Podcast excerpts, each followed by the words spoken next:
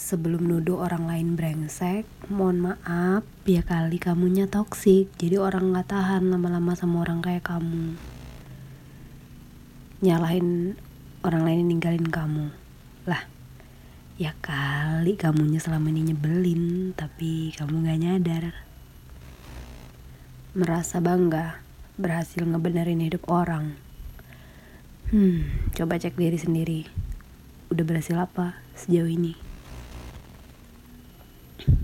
Sok-sok nyemangatin orang lain. Lupa ya, diri sendiri masih hancur berantakan. Merasa udah bener, merasa lebih baik, lebih berpengetahuan dan segala-galanya dibanding orang lain. Itu udah naturalnya orang yang selalu ingin menang sendiri. Hidup tuh gak cuman untuk kepuasanmu, kesenanganmu, sesuai kemauanmu. Dikira kamu matahari gitu. Jadinya semua berputar padamu. Yuk, ngaca.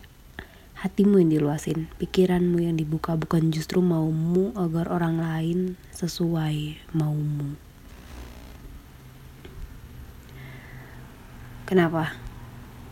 Geli ya, lihat orang pacaran di sosmed, bucin-bucinan iri ya yang sebenarnya kepengen juga tapi gengsi jadi melarikan diri dengan berpura-pura ih geli gitu ih udahlah ya nggak usah dilihat itu sosmed dia. Ya udahlah ya biarin aja. Matamu aja yang dijaga. Hmm, capek lihat konten orang yang menurutmu membodohi. Ya gak usah dilihat sesimpel itu. Tinggal blok selesai perkara. Kalau kamu masih suka nyinyirin orang lain yang ngegas, mungkin yang salah ada pada dirimu sendiri.